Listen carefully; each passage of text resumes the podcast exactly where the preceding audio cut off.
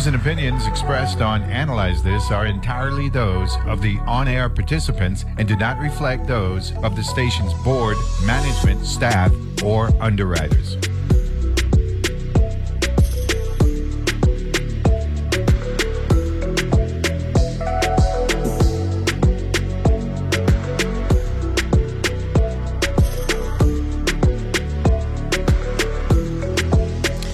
Good morning. I am Summer Sibley Brown, filling in for the Neville James as the host of Analyze This from W T J X F M ninety-three point one, your N P R station in the Virgin Islands. How are you out there in Radio Land?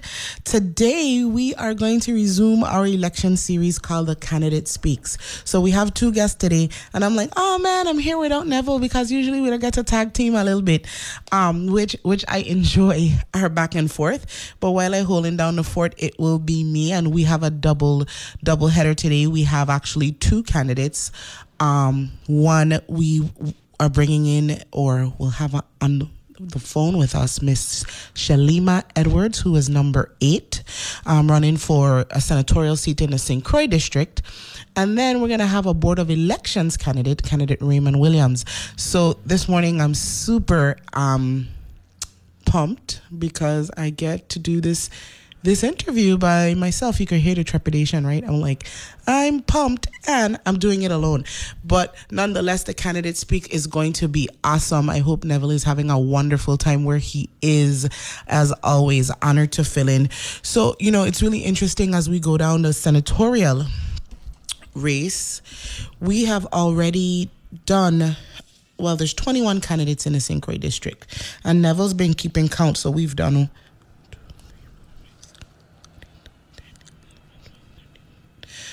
about seventeen of the twenty-one candidates in the Saint Croix district. So as we round the corner and we're beginning to close out the election season, we do have a few more candidates that we need to speak to.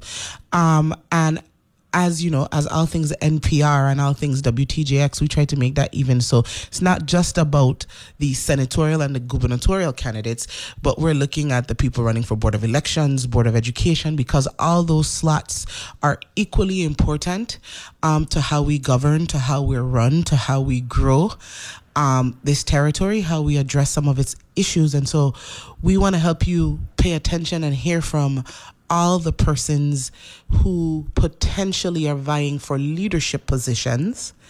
Um, you know, the word Neville introduced that I love um, on the Candidate Speaks is the consent to govern, right? Those who we will give the consent to govern um, in different spaces. And so as we gear up for listening, you know, I love to review at least my reason for being really in tune with the Candidate Speaks, because for me it's about vetting vetting who will get my vote. It's a critical moment to think about, how are we values aligned?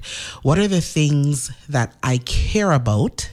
What are the things that I see um, are critical for moving this territory and quality of life forward? And then who's speaking about it? Who's who's talking to me about those issues on the forefront in a way, one, that I can understand, and two, that demonstrates they have some knowledge or the propensity to get the knowledge in the areas that we as Virgin Islanders see as critical as us moving on. The second thing I'm looking for and I'm listening for is skill. What experience, what skill, what training that they have or are they going to receive that helps them, you know, to move forward, gives them the acumen to actually do the job. And then it's like mindset. And, you know, I think if Neville was here, he would say um, the Honorable former Senator Rocky Liebert, he talks about a love for the people. Who are we hearing that passion from? Um, but it's really interesting because for me, it's a balance of temperament and passion um, because I want you to have that fire, but I also want you to have the maturity and, and control to be part of a body, bodies of leadership, right? Because the Senate in itself is a body, but then we have the executive branch, and then we have all these other branches or parts of our system, to include the Board of Elections and the Board of Education, that come together to make um, to make that leadership team that's really working on behalf of the people to push things forward. And then, you know, we can't forget the constituent voice, right? So who do we actually still have access to? Who's doing that constituent work or has or is talking about the people in the process, right? Those those are and those are just my those are my things that I'm listening for. I'm sure, you know, there's different individuals out there who have their own, but as you critically think about who you're electing, like, what's your rubric? What's your, what's your, what's the card you going by, your score sheet? Like, I'm looking for this, this, this, and this. And it, you know, for some people it might be, it might be one thing. Like, it could be, who's a leader I could trust? Where's that integrity out there in the vote for me? Um, this person could have, you could have seen this person be an excellent leader in, in a former position. And I was like, nope, I can get behind this person. This person might be talking innovation and you feel like, yo, we really, really, really, really need a change. Um, and this is, this, this person is pushing change and innovation. But at the end of the day, the vote is yours. Um, and we're rounding the corner. Early voting is about to close October thirty-first. And so if you haven't done so and you really wanted, your window is narrowing, get out there, vote, um, but also think about it. And then I can't wait till after elections, actually, because there's a conversation about where our responsibility as the electorate ends. I think, at least for me, I could only speak for me. In the past, it's been like you vote people in and then you wait two years or four years to kind of be like, I'm going to vote you out. And we think that v- the voting process or the power of the electorate um, begins and ends at the ballot box. And I don't necessarily um, see it that way anymore. You know, lately Neville has been talking about, like, you know, he's, he says his age on here and he's like, you know, as, as a fifty-eight year old, I'm, he's a, he's different than when he was younger. And, you know, as a forty-five year old, I could actually say the same thing. When I was younger, Um, and I and I got into understanding why we should vote. Young people, I'm urging you to vote. If you're listening, your vote matters. Um, it was like, go in, vote, leave, vote again in two or four years. Um, and now it's like, how do I hold the leaders, the persons who I gave my vote to, and the persons who were given the consent to govern, even the ones that I didn't vote for, they have a leadership position for two or four years. What is my role in holding them accountable? Um, past, you know, as Virgin Islanders, in my opinion, I'll say that we are really, really, really good at um, sharing our opinions. How do I take those opinions to the next level and move move it in a way that the office of the governor, the, the thirty-fifth legislature, um, the board of elections, the board of education, that I am present and accounted for in one of the people and constituents they feel they are accountable to. Like, what is that work? And so I'm really, I'm really excited for when November ninth shows up, because from November ninth forward, we have we have two years to exercise a different a different way of engaging with our elected officials, and we have four years to do the same with the gubernatorial and officials. And I'm down for learning, and I am down for making sure that I share with as many people as possible um, what how I will be moving past this election cycle to do my part to ensure that we are elevating our leadership, we are honoring our leadership, because it's work. First and foremost, you know, all of this is work and none of it is easy work. And at the same time, so for me, it's about honor, um, ensuring they're doing their job, right? And and actually playing my role in, in making us a more progressive community. Some of these issues have been here for a really, really long time. So we got to figure out how to do to it together. And we are getting ready to go into the Candidate Speaks, um, where we will be discussing in our first hour their opportunity for run to run for Senate. Um, this is an aspirant, not an incumbent. So we will have Miss Shalima Edwards, um, number eight on the ballot. She's going to be joining us this morning. She's ready. She's on Zoom. And we're going to, you know, we're going to do what we do. We're going to let her introduce herself. We're going to have our rapid fire questions on the issues. And then we're going to let her tell you why you should vote for her. Once again, good morning, Shalima. Uja, greetings and good morning, Sibley Brown. I love it. Good morning, good morning, good morning. Um, how are you today? I'm grateful, and good morning to the listening audience. Um, thank you for this opportunity. Very unique. I didn't know about this particular um radio station, um, but I'm I'm grateful. Um, I'm here, and I'm willing to do the work that must get done. So I'll just dive into my intro. Okay, well, first of all, tell everybody, if we're because we have listeners who may not know who you are. So let's start with who you are, you know, who you're from, where you were educated, your experience, and then why why did you decide to run for office? Okay, thank you. So I will definitely let the people know, because I, I found that some people um, don't know me and the work that I've been doing in the past twenty years and where I've been working. So I will definitely um, let them know. So Shalima Edwards was born on the island of Saint Croix. Mother is from the island of Dominica. She's a transplant for over, I think, over fifty years now.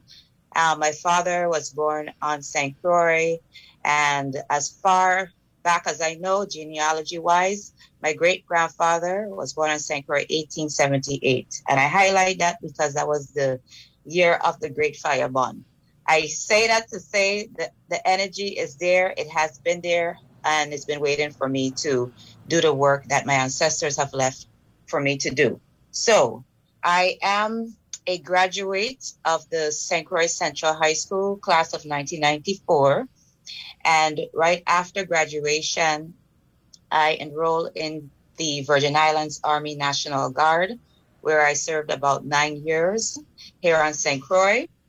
And after that, I, well, it was a part-time job, so I was also volunteering at the Boys and Girls Club as an AmeriCorps member. I, let me see, after that, I became employed with the Virgin Islands government. Well, prior to that, okay, I should write down the list, shouldn't I? All right, Imaging Center, Imaging Center in Sunny Isles. I worked there as a receptionist, and then at the hospital also at, as a receptionist under the Imaging Center. So uh, people might remember who I am when I worked there. Then I worked at the Virgin Islands Government Department in Department of Health in the program of medical assistance, mm-hmm. transferred to Department of Human Services, where I did approximately, I think, fourteen years at the cash assistance program or food stamp program, started in Christiansted, then transferred to Frederickstead. There I became a union shop steward as a result of my co-worker seeing that I meant business. I didn't like injustice that was taking place. So I served as a union um, shop steward for the remainder of my employment with the V I government. And um, after I left the Virgin Islands government, I became employed, I think my employment came right after, was with the Virgin Islands Partners for Healthy Communities long-term recovery group. And as a disaster case manager, I served the people who were still trying to recover from Hurricane Maria. So again, I was a disaster case manager. Now my nonprofit involvement or volunteering, I hmm, was part creator of what was the Union Members in Action, U M I A, in which we advocated for employees' rights, letting them know that they have rights. So with the success of that organization at the time, we were able to encourage various employees from the Departments of Agriculture, Public Works, and Justice, who were in an international union, and they voted and um, then got enrolled with a local labor union. We emphasize supporting and being involved and making sure that their union dues are kept in our territory. So that was one of the greatest success of Union Members in Action. I then later created, co-created a labor union, which is Umoja Caribbean Union, in twenty sixteen.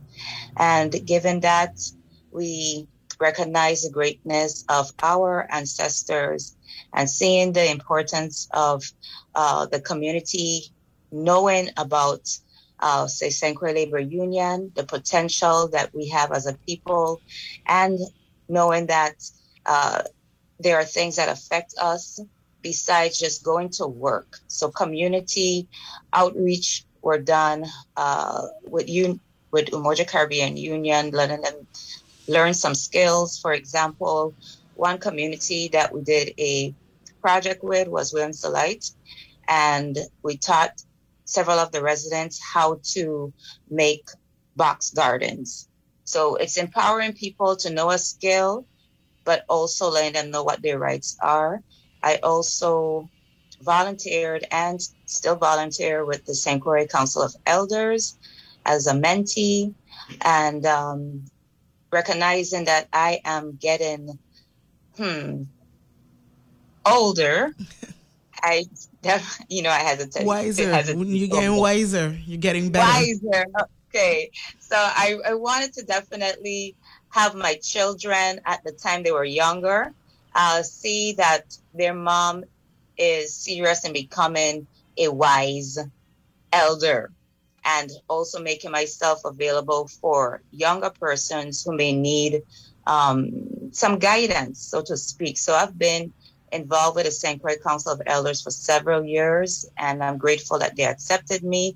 Uh, my children are now adults, so with the help and the, the love from the members of the Saint Croix Labor, I'm sorry, the um, Saint Croix Council of Elders, I have uh, been prepared and, be, as I said, becoming older. So I'm in my mid plus one forties, so I see the importance of me being strongly involved in my community in all areas. Uh, right now, actually, after I left the Virgin Islands um, Partners for Healthy Communities long-term recovery group due to funding, the depletion of fundings, I now am employed with the Caribbean Center for Boys and Girls Club, um, Boys and Girls of the Virgin Islands, which was formerly known the Boys and Girls Club.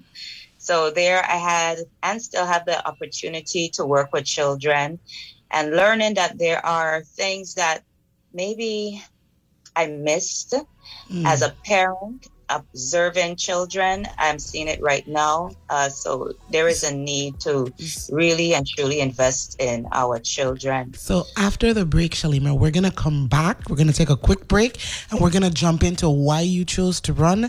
And then I'm going to rapid fire you questions across all of our issues and talk a little bit about the Indongo Collective.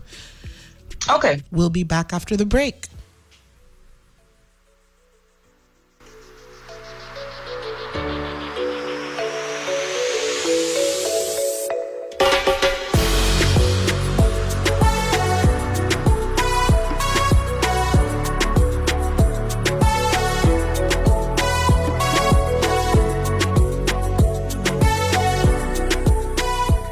V I Energy Office and the University of the Virgin Islands Caribbean Green Technology Center are hosting the first V I Energy Fair. There will be outdoor live demonstrations, interactive workshops, and leaders from the community will be on site to discuss what the territory is doing to reduce energy costs. The fair will be held at the U V I campuses from ten a.m. to five p.m. on Saint Thomas on October fifteenth and on Saint Croix on October thirtieth. For more information about the Energy Fair, c g t c dash u s v i dot org forward slash energy dash fair. Good morning, neighbor. I see you got your bumper stickers and yard sign up already. Yes, I'm so ready for this election season. Me too. Just waiting for the info on the polling places and then ballots. What polling places? You mean voting centers? The election system is using voting centers this year, where you can go anywhere across the island, walk in, fill out a ballot. Just bring your I D. Really? Because my daughter lives in Tutu, but walked all the way by the airport and would try to run back home before the sun goes down to vote. Nope, you're no longer stuck to just your neighborhood on election day. Voting centers mean you can vote anywhere in your district. And the next time, try the early voting option too. Skip the line altogether on election day. Girl, you have all the good tips this year, man. So, who's going to win? Ha! Read my yard sign, then pick any voting center. Just remember, voting is not just your right. It's, it's the, the right, right thing, thing to do. A message from the Election System of the Virgin Islands. Mario fue pintor más de treinta años. Cuando me dijo que se le estaban olvidando las cosas, fue difícil. Un día me dijo, me dijeron que pintara el marco del lado por dentro y pinté el lado de afuera. Yo le di a la gente que le diga a su familia lo que está pasando con él. Si algo se nota diferente, podría ser Alzheimer. Es momento de hablarlo. Visita alz.org diagonal nuestras historias para saber más. Un mensaje de The Alzheimer's Association y The Ad Council.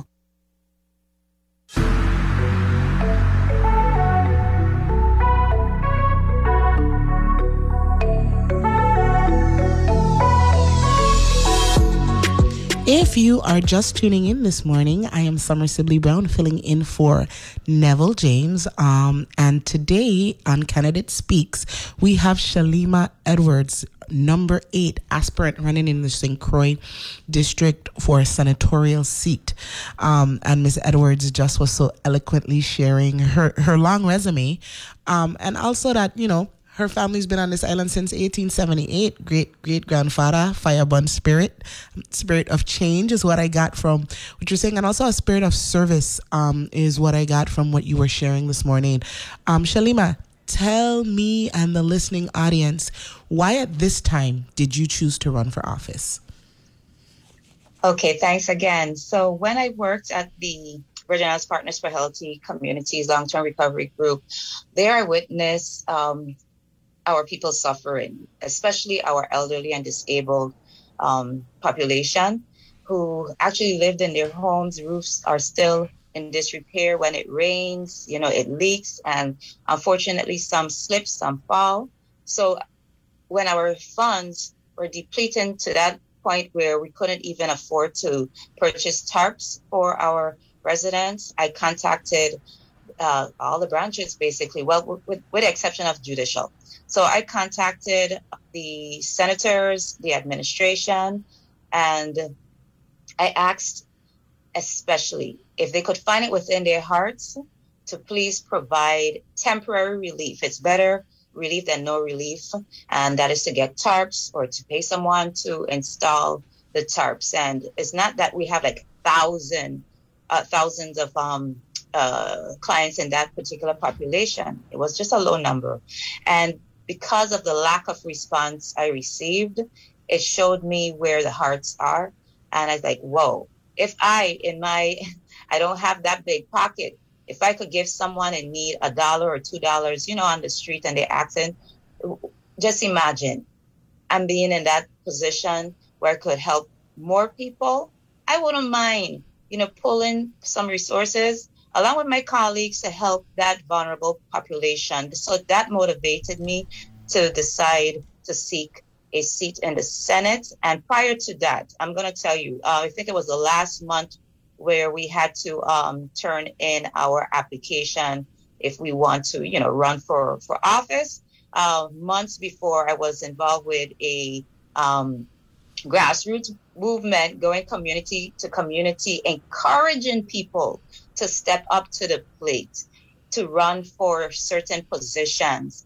And again, until it was the last month, that's what really drew my attention to to say, you know what, if if not me, then who? You know, mm. who has the heart? Who has the love of our people? And I can't just no longer stay in the back complaining or observing. I am ready to take that step, and I, I decided to run. So that's a powerful question, right? If not me, then who? Can aspirant Edwards, let me ask you, you said part of this came from your what you witnessed with disaster recovery. So we're going to jump in and I'm going to ask you, where do you think we are with the disaster recovery? And if you were to be elected to the thirty-fifth legislature, what do you think one of your actions to change or, or, or forward anything would be as it relates to disaster? Okay, where I think uh, that situation is right now, um, there are still, well, I won't say think. I see that there are still homes that have blue tarps that are torn and they need assistance. I do see lumbers um, at the Alexander Henderson Elementary School that's just out there. I see that there's a lack of accountability and things need to move forward to ensure that these people, our people, at least get um, recover from the the disaster since Hurricane Maria, as I said. Better accountability is needed, and that's where in the legislature, senators should have, and they do have that responsibility, which is oversight, um, holding these individuals or entities accountable is one of the goals that I'm hoping to achieve with the assistance of others, okay, like-minded individuals to reapportion the legislature to really have our senators held accountable. And um, I could dive right into, if you want, you know, I could explain I want, how. I want to go straight into the reapportionment because that's a big conversation, and I want to say I think you're you're one of the first candidates who actually brought it up. So let's talk about it. In your if you are elected, you see reapportionment as something that's important. Tell us how you see that happening and why. Okay, I see that happening because people have been told by several senators that I'm going to do this, I'm going to do that. But who do you really, who can you really identify that is responsible, have that oversight in certain departments? So by having at-large senators, and the at-large senators would cover te- the territory, and they would be responsible for standing committees. Just giving an example, say for health and human services, the other one education, the other one utilities, infrastructure, the other one recreational um, committee. The six senators, I'm sorry, the six senators would, it's, it's nine and six. So there'll be nine district senators. The nine district senators will cover four on Saint Croix, four in Saint Thomas. They will be responsible for, for particular areas, using the example here on Saint Croix. Say if it's Frederickstead area, the next one would be Christiansted area, Mid-Island, or what have you.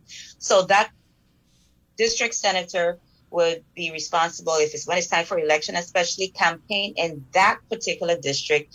The um, individuals who reside in that area will vote for that particular senator. So now you know, okay, you have an issue in your area, you bring that issue to that district senator. And now you hold that district senator accountable if she or he fails to do that work. And that work is, okay, if this is beyond my reach and I have to reach out to the at-large senator, then I'm going to reach out to that large senator and say, hey, the roads in this district, there's a lot of potholes. You know, what is Public Works doing? So that district senator, again, go to the at-large senator who's responsible for infrastructure and reports back to the residents of, or constituents in that particular district. So that district senator would have to meet with the people. If it's every three months or what have you, they report to the people. And in that way, the people will know, okay, what's going on? What did uh, she or he do or didn't do? And on that basis, they will determine whether or not they want that person to um, serve in that capacity as a district senator. So, so Mm-hmm. Something you are willing to move forward, something that you're passionate about is reapportionment. And you're looking yeah. at nine district senators, six at-large senators, and those at-large senators would hold committee seats, right? They would be the people in charge of committees, and forcing or helping to give people more access by saying these district senators would be responsible for meeting with constituents and communities more frequently to get information. Yes. That's that. Okay. I'm just making sure that's what I hear you say. Um, I, I, I'm stumbling because I feel like this is this is the first time um I've heard someone say this on air, at least on this station. And so, um, aspirant Edwards, where then do you fall as we think about education? Okay, definitely on the platform that I, I, I'm a big supporter of um, is education. To develop school curricula, elementary, junior high, and secondary, or in other words, high school education to suit our people. So we know that our children ha- learn at different stages, so there will be a curriculum for the elementary uh, students, et cetera. And then um, seeing that there is a need, and I, this is where I really, really want to emphasize this. When we look at our workforce, our skilled workforce, we're lacking in certain areas, and they, then we have to look outside and bring them in. But if we prepared our students before they graduate from high school to learn a trade at that time, then that will allow for these children, if they see that and feel that passion of that trade, then they will further you know, further their education to become whatever it is that they want to become. But we do need to expose them and make sure that they learn a trade before they graduate from high school to at least allow them, if they have to become an entrepreneur, they have that skill. So that's another item under education. Uh, the other item is to have a reform school, create a reform school for children with behavioral problems. Now I'm seeing it. I've seen. I've been a part of the public school um, education at an early age. I've seen some of my classmates being very disruptive. I'm seeing and knowing that today there are disruption in classrooms. And what do we do with the children who constantly, constantly, constantly disrupt the classroom? So we decided that having a reform school to place these uh, children who have that behavioral problem in another setting, they will then learn how to be able to control themselves, learn, uh, and, and probably go even go further. What is the root of their problem? Once that is identified and they're ready to return back into the classroom, then at least we could say we have achieved reaching all children, not leaving uh, to not leave any child behind, because it may be something that could be addressed and now they return back to their regular classroom and they're okay. They're no longer becoming or being that disruptive student. So uh, the other, mm-hmm, go ahead. What would you say to the listeners who are saying, well, we have alternative education already? The difference with that is that these students will be actually living on that compound. They won't go home, like they go to school and then at the end of the day, they go home. They're actually going to have to live there. That is, they- that, that's a, that's an interesting one. And I want, I want to, I want to give you time to talk about W A P A and to talk about agriculture, but I want, I'm going to save, so if we have time to talk about the education reform school, I'm going to come back, but I want to give you a time to spread, you know, the same questions that we ask all the candidates, but this is a really interesting interview for me. Um, can you tell us where you stand on W A P A? I see W A P A is... And actually, it's so funny. It's not that funny, but it's a situation that I'm experiencing right now with W A P A, where there needs to be better management um, involved because, say, for example, people services are getting cut and without uh, proper notification. So if there's a dispute on one's bills, right, and the person submits their dispute, you're expected to get a response. That's that's good customer service. Without that, then what happens is that your services get disconnected. And when you get really rah-rah, so to speak, that's when they want to um, address your situation. I, I feel that we are to the point we need to diversify and not solely depend on W A P A to provide us with electricity and water. So I'm an advocate, and I will say that I'm not an expert, but we have to utilize what is there, such as solar panels. We have wind, use wind turbines, find alternate ways or alternative um, energy generating uh, sources, and not heavily depend on W A P A. So you are talking about clean energy um, as a transition. In your role as a policymaker, what is it that you see yourself doing to move that forward? Well, what I would do, and again, I said the word, I'm not an expert, mm. but it's I will get the experts, consult, you know, have consultation with the experts. Let us know what is the best, where is it working, show us how it has been effective in other places. And then I can be able to shape policies to okay. make, to to get that done. So I won't just like, okay, bam, this is what I'm going to propose. But I want to get the experts involved and identifying how it can be accomplished. Talk to me about then, public safety and crime. Okay, my thing with uh, public safety and crime. So public safety. When I look, think of public safety, is the ability to uh, drive on roads that are safe, because if you have potholes, accidents can occur. Um, I see lighting is an issue. We need better lighting on our streets. Again, that would also deter uh, crime in the sense of if it's a dark area, well, the chances are somebody could jack you up, you know, because there's lack of lighting. And um, I'm going to say with public safety, I'm going to uh, safety for our pedestrians who are walking. Not everybody drives, or, you know, they may have their bicycle. We need to see to it that there's proper sidewalks as much as possible on the island. Crime, um, prevention is better than, so how is it, it's said again? Prevention cure, is better than cure. Yes, prevention is better than cure, in a sense that if we have, and we do have young people, young adults that are idle, if there isn't something constructive that they can do, then they're going to become the criminals.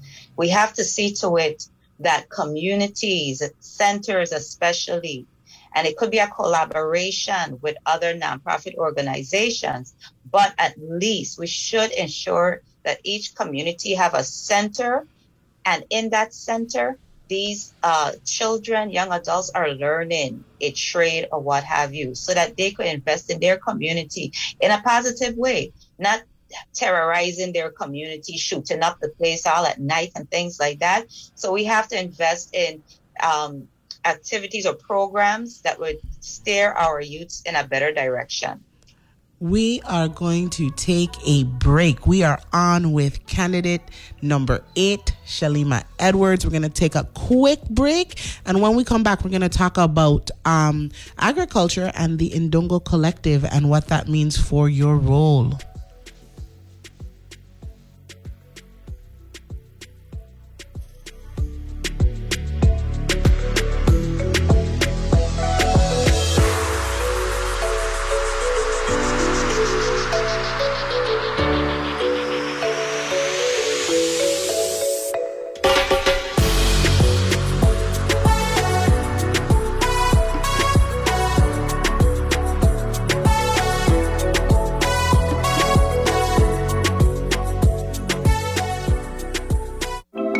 For your business. At Bank of Saint Croix, our mobile apps provide access to business accounts on the go, and our merchant card services accept credit and debit payments anywhere, anytime. Plus, the online banking platform means your bank is always open. Bank of Saint Croix has two locations, one in Gallows Bay at three four zero, seven seven three, eight five zero zero and one in Peter's Rest at three four zero, seven one three, eight five zero zero. bank of saint croix dot com.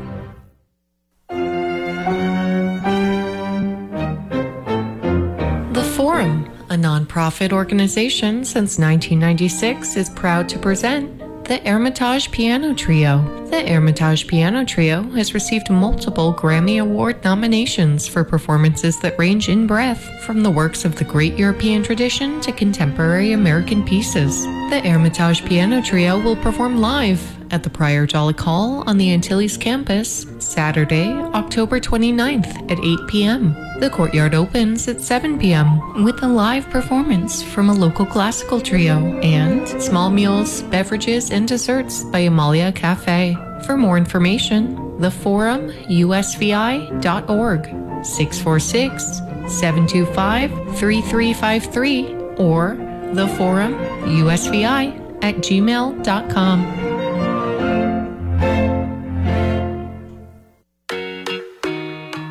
Parents, have you struggled with finding safe spaces for your children to meet up and learn through play and social interaction? Teen Time at the V I Children's Museum offers fun, family learning for children ages twelve to eighteen years old, a free program for all participants. For dates and information, three four zero, six four three, zero three six six or teen time at v i children's museum dot org.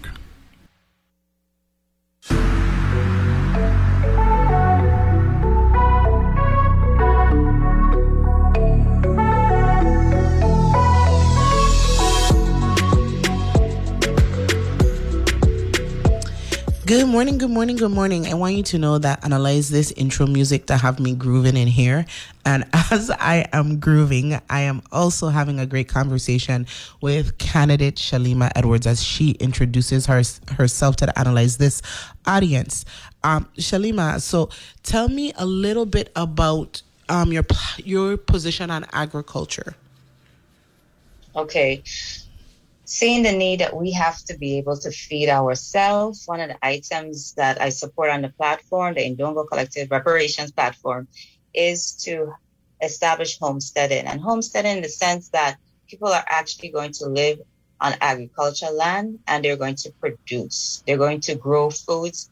And what they could do with that food or whatever it is that they produce there is we'll have a processing plant, and those items could then be packaged. We could provide our stores, we could provide either the school and all with packaged items that came right from the Virgin Islands. Um, I'm going to use another example when I say about um, packaging and homesteading is that with all these mangoes that we have here, for example, we have bananas and things like that. We could process it and export those things as well. So we taking care of our inside, being able to provide our stores, provide our schools um, with what we produce here, but we could also export what we produce here, but it's going to be packaged. It's just like when you go to any store and you see items that's packaged, it, whether it be in a container, like ice cream, we will, it will be our ice cream. It will be our um, banana chips, you know, and et cetera, et cetera. Um, To provide water for our farmers, uh, what we decided is to have an artificial lake. So rather have uh, the wastewater um, sent out in the ocean, we will transfer that water into an artificial lake. And that would help to provide our farmers. It will be filtered using whether it's the type of fish or scavengers that will naturally filter the water. That would help reduce the cost and all to further treat that water. So that, would, again, will be used for agriculture purposes. So let's talk a little bit about the Indongo Collective. I've mentioned it. You've mentioned it. Talk to me about why you chose um, the collective approach and and what that means for if and when you get into the body with more of members of the collective or no members of the collective. Like, how do you see that moving forward? Well, with the platform from the Indongo Collective, and I'll say it's grassroots people that came together, and they ta- they were tired, just like me. I'm tired of seeing where we are going in our on our island in the Virgin Islands. And that's why we said, you know what, let's come together and let's formulate something that could be in place for generations to come. Um, and, and that's why this platform was created, focused on education, finance, and banking. We didn't touch on that. Um, self-sufficiency, reapportionment. Now, there are six other candidates who have committed that once in there, that this is the items that we'll be working together to move forward. And I'm going to mention them because I'm saying, yes, people talk, but action speaks louder than words. We want to ensure that when we get into that legislature, the thirty-fifth legislature, now the people know what we said, what we're going to do, and therefore they're going to hold us accountable. So the individuals, my colleagues, um, number four is Tyrone Molyneux. Uh, number seven, James P G. Wakefield Monarch. Number ten, Devin Carrington. Number eleven, Marilyn Aisha Hodge. And no, number twelve, Sam Carrion. And last but not least, number twenty-one, Julian Vieira. So these are the candidates who have pledged that they are going to make sure when we get in the legislature, we put these items forward. You said we didn't touch on, on you said on your platform there's also um, banking and finance, and so I feel like that's a perfect segue where we could join banking and finance with economic development. I want to give you a chance to expand on that. Okay, so as it is right now, we don't have, the government does not have its own bank. So we will have a Virgin Islands Territorial Bank, and that will be established. It shall be the only legal depository for all Virgin Islands funds, and it shall fund development, promote agriculture, agriculture and industry, and service our community.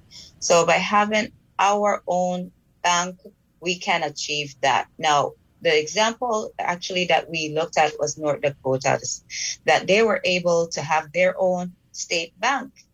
And we here in the Virgin Islands, we have a bunch of branches that are of other banks that's not based here, like their headquarters or what have you is not is not based here, but their branches are. So we need to change that.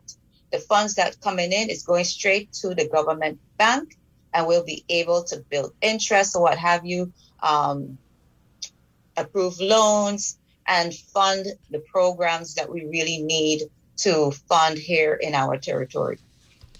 So as we look at all the things you've presented, tell me, it is January twenty twenty-three. You've been given the consent to govern. How are you? How are you prepping yourself to hit the ground running? What's one of the first things you're going to do? Well, definitely caucus. Get the members who have committed. It's like, all right, which one do y'all want to ta- tackle first? Um, all are important, but we will definitely go step by step to achieve that goal. So, hey, come January, once we got sworn in, it's like it's time to do the work that we said that we told the people we ready to do, and we're going to move forward with that. Do you do you think that with any of your platform um, measures, you're going to have any difficulty getting consensus or persuading um, the other members of the body? Because while reapportionment is... is the goal right now, you would be working as a part of, you know, seven members in the Saint Croix district, seven members in the Saint Thomas district, and one at-large senator. Do you do you see or feel that you are ready to, to go in there and, and build that type of consensus? Yes, I'm ready to build that consensus. And I will say that even in Saint Thomas, uh, I've been, uh, several Saint Thomians have expressed that, hey, this is something that we need over here. So I am sure, I don't have the name of the candidates, but uh, based on people that I know over there, it's like, we need that type of platform to, to take place. And I'm sure they will convince their senators over there to push that as well. You see, one of the, one of my, um, my uh, slogans is returning power back to the people. And that is what I intend on encouraging people to do. When we present this platform, It's territorial wide. You know, see this, people. Do you resonate with this? And if so, then you definitely have to let the senators that you elect, if you didn't elect them, but just let them know this is what we want. If we truly supposed to represent the people, then let's represent the people. Give back the power to the people and, hey, we can accomplish this. And I'm sure we will have supporters in Saint Thomas and even the at-large senator to see to it that we do this. This is to benefit all of us. And one of the last thing I want to say, what caused me to really recognize how it's, how important it is to reapportion the legislature is knowing that the senators are expected to um, get an increase in their salary. And I'm like, wait, getting an increase in the salary? And how really are we holding these officials accountable? So anyone who truly wants to represent the people in that capacity, then really have the people hold us accountable.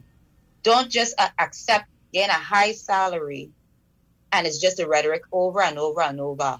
Two years, you're going to see me or what have you. No. When we're held accountable, we will better relate to our people in districts and at large. So I know the people, and I'm I'm saying it based on what some people have expressed, that yes, it's time that we, you know, do this. So and people who are serious to do it. Candidate aspirant number eight, Shalima Edwards, you have a minute. Please remind the people who you are, tell them your name, your number, and why they should vote for you. Okay, Shalima Edwards, number eight. And yes, I'm seeking a seat in the thirty-fifth legislature. I am a woman of action. I don't just like talking. I like to show action to get the work done. If you elect me, I assure you, the things that I mentioned that I'm committed in doing, I will get the work done. And I know I alone cannot do it. So please, I encourage you to elect others who share that passion to make sure that these items that I brought forth get done. Thank I am Shalima Edwards. Please, please vote on November eighth for us, the Indongo Collective candidates. So that was Shalima Edwards, aspirant. Her number is number eight. Um, on the eight, vote number eight. That's what she's saying. Um, thank you so much, Miz Edwards. Have a great day. Thank you for the opportunity. Uh, you're you welcome. Too. So, listening audience, we, we did our first interview for the morning. And if you'd like to join the conversation, you can call me at three four zero, seven one eight, zero seven one six, or you can text a comment to three four zero, two zero one, five four zero two. Unless we can reflect on this quick interview together. I got about ten minutes before we wrap it up, eight minutes before we take it to the nine o'clock hour, where we will be speaking with a Board of Elections candidate, Raymond Williams.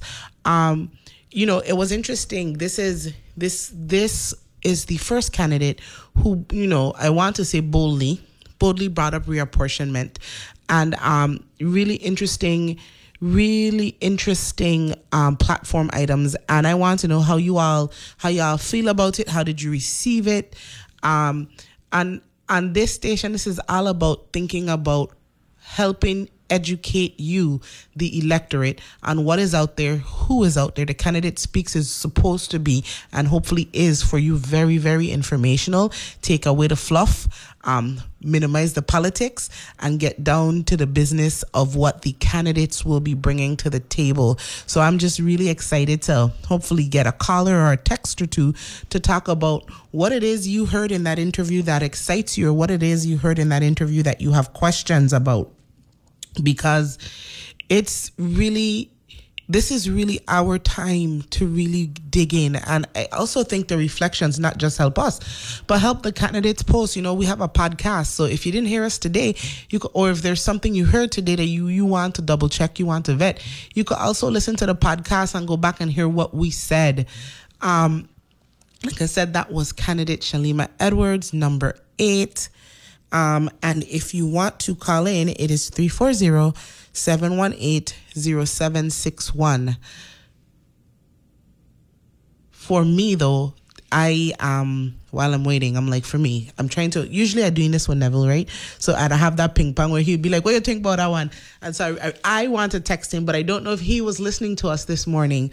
Um, but this, the the sentiment or the thought of pushing forward our collective, you know, she took the time in the end to say not just to vote for me, but let me make visible um, the other people who I am running with, that we have alignment and we, we, we have committed to driving any parts of this shared agenda together. You know, that's a that's a powerful concept in itself. Um, and it's the first place where this, again, this is the first interview we've done here that has done that, that has say, I'm not just elevating myself. I'm saying, look at these other candidates, listen to these other candidates and see where they where they fall. And if you'd be interested in voting for them, because together we we could do something. That That's the first time we, you haven't heard any other candidates say, by the way, look at these three other candidates because we are aligned. So I thought that was a very interesting aspect of this interview. If part of what we expect the electorate to do is to be able to come to consensus, you know, Neville says you represent less than a seventh when you're in the body, right? That's what your vote is. So a lot of this is about consensus building. A lot of this is shared decision making. The, the the strategy, because that's what it is, the strategy of making sure that we have um, partnerships, pre-established alignment um, to get elected into a body is really interesting. And then I asked myself, once you become elected, what is the role, you know, suppose what is the role they take together, you know, like how powerful would that be in a legislative body? Would there be challenges? Um, because it might be, um, in some ways, a clean sweep. Um, is there enough institutional knowledge? Is there enough legislative experience? I mean, there's all of these different things I begin to think about. And I still think the strategy was well thought out in terms of like the Indongo Collective and what what it could mean to to have, you know, to have a slate. They're, they're not the first people to consider a slate, but I haven't seen, I don't think I've seen, besides like the Democrats having their Democratic slate, I haven't seen uh, a slate like this. Um, and I forgot to ask Miz Edwards, but I do believe the Indongo Collective is, I don't know if they're independent or I C M. I'm going to have to figure that out because we didn't ask her if she had a party affiliation um, during this call. And if you have any questions or comments, you can call three four zero, seven one eight, zero seven six one. Um, and let me check my phone to see if I gain in any text. You know, yesterday I get a couple little texts and I had feel, I was feeling myself. Oh, well, it is the bottom of the hour. And this was W T J X ninety-three point one. Analyze This. We will see you when we get back. Raymond Williams.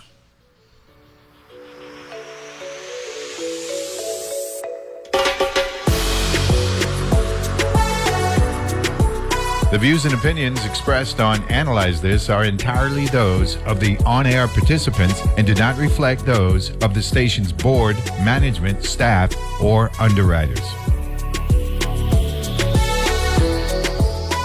El sistema de elecciones de las Islas Vírgenes lo está haciendo más fácil para que tú formes parte de nuestro equipo por medio de nuestro programa de voluntarios.